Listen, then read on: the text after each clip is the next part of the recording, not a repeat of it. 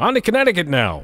There's a new memorial for highway workers killed on the job there, part of an effort to get drivers to slow down everywhere. Stop at any Connecticut rest area and you will see something new a white sign with an orange cone and 37 names. A memorial to Connecticut's highway workers who've been killed on the job. These are mothers and fathers and brothers and sisters. They had families, they had friends, and because somebody crashed into them while they were doing their job, they were not able to get back home. Connecticut DOT spokesman Josh Morgan says the memorial is intended to make us all think, to slow down.